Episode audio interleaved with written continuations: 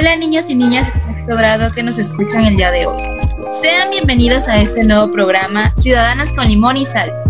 Les habla Mafer Herrera y me acompaña... Hola a todos, soy Tila Cruz. Un gusto estar aquí de nuevo contigo, Mafer, a otro programa más. Y bueno, eh... preparamos este podcast a todos los alumnos de primaria y sobre todo a los niños que cursan el sexto grado. Es exclusivo para ustedes. Así es, para mí es un placer estar de nuevo aquí hablando de un nuevo tema especial que les encantará y que estará incluido en el libro de Cívica y Ética. Así que comencemos con el tema de hoy, y es la democracia como forma de gobierno y de vida. Niños y niñas, ¿qué se les viene a la mente cuando se habla de democracia? Seguro piensan que la democracia solo piensen, se piensen. de elegir nuestro gobernante, pero no es así. La democracia es una forma de vida, pues siempre ha sido defendida por los ciudadanos en lo largo del camino. Por esta razón comentaremos cómo influye la democracia en nuestra vida cotidiana, de qué manera la llevamos a cabo. Pero ¿sabemos qué es la democracia? Claro, y siempre hemos tenido la duda, pero bueno, es momento de aclararlas en este momento. Iniciaremos desde qué es, eh, desde qué año comenzó y dónde surgió. Mira, entendemos que la democracia significa el poder del pueblo, pues en ella las personas tienen opción de expresar con libertad y respeto a sus ideas, en también necesidades e intereses y en lo que beneficia a todas las personas. Pero vamos a centrarnos un poco de dónde surge. Claro, claro. Teniendo la libertad de expresión, ¿verdad? Bueno, claro. La democracia tuvo origen desde la antigua Grecia, ¿lo sabías? Mm, muy bien, ¿no? Pero interesante.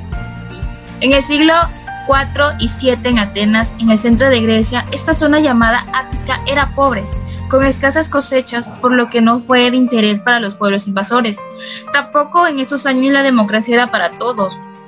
Solo participaban de, de, de la toma de decisiones los ciudadanos atenienses, y para ser ciudadanos era necesario ser varón y libre. Entonces, por esta razón, no toda Grecia era democrática. Las causas de la guerra eran porque Atenas había crecido económicamente hasta controlar prácticamente todo el comercio de esa zona del Mediterráneo.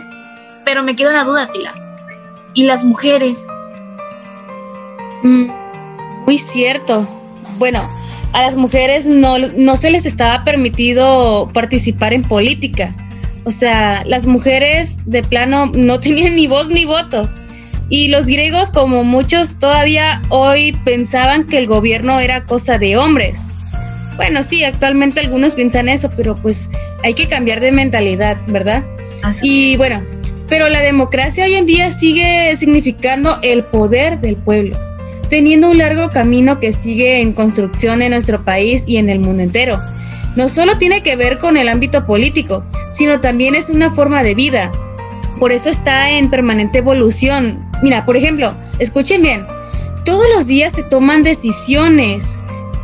Imagínense, ¿como cuáles? Eh, está caminar, correr, detenerse, leer, tirar basura, levantarla, también está cantar o bailar, entre otras cosas. Desde ahí estamos este, decidiendo lo que, ten, lo que queremos hacer. Claro. Y cada decisión tiene un resultado, sí, tiene, es, es muy importante saberlo. Y de la misma forma también se debe tomar decisiones colectivas y sobre todo ejercer nuestra libertad de elegir. ¿No wow. crees? Claro que sí. ¿Qué te pareció?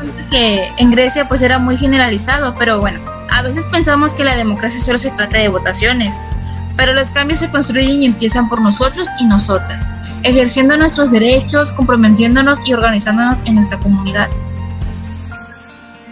Sí, es realmente muy interesante que la democracia se basa en la idea de que las personas tienen la capacidad de para autogobernarnos.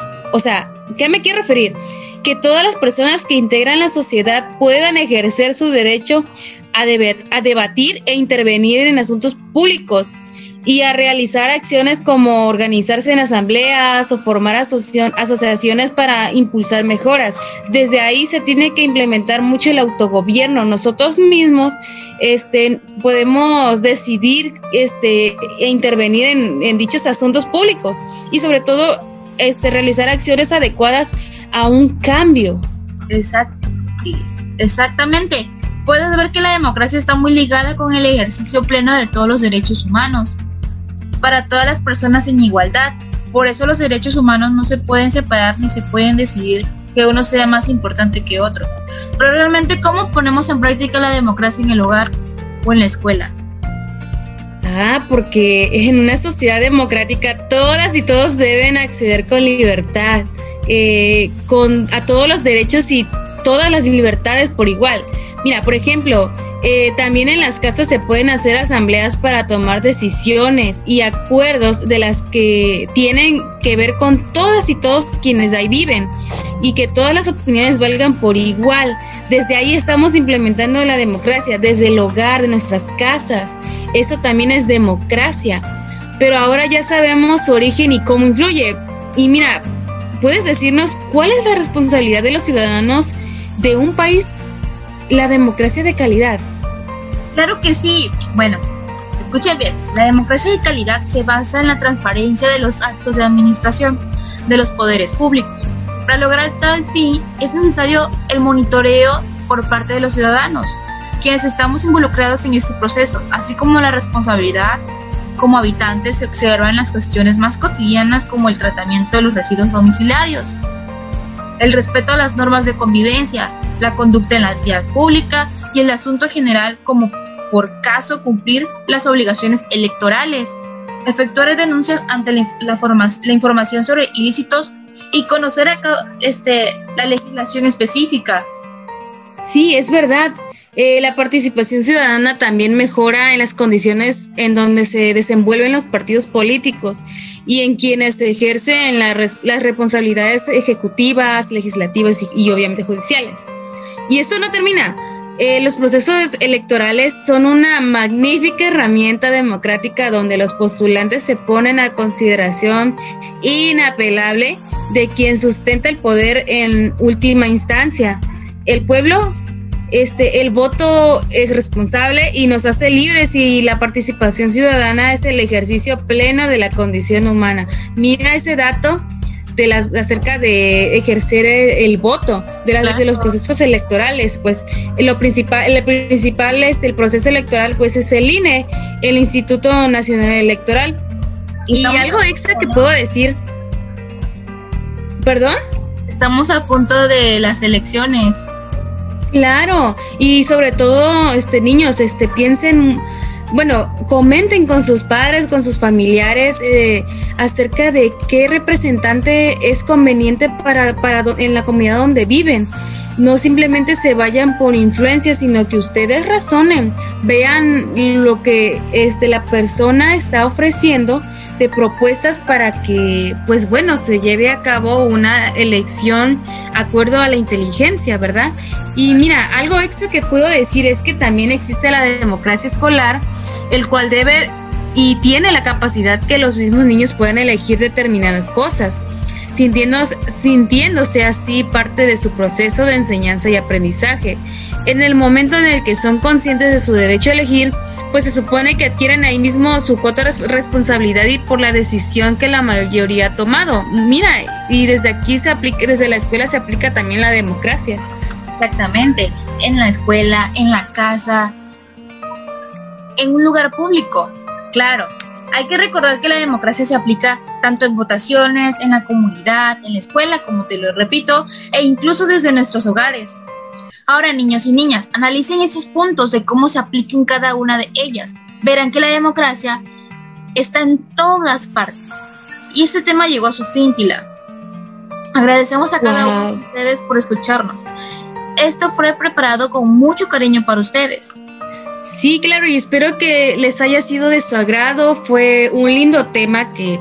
que ustedes, niños, cuando sean grandes van a poder ejercer también su voto, pero eso no significa que van a aplicar la democracia desde que estén grandes, no, este, desde ahora este tenemos este todo toda nuestra vida va a ser democrática, bueno, si la queremos también llevar a cabo.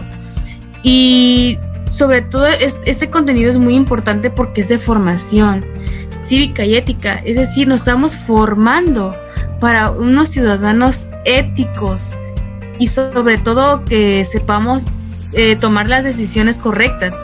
Y bueno, agradezco que nos escucharan, les mando saludos y abrazos a la distancia. Hasta la próxima, y esto fue Ciudadanas con Limón y Sal. Gracias, hasta la próxima, Tila. Adiós, gracias.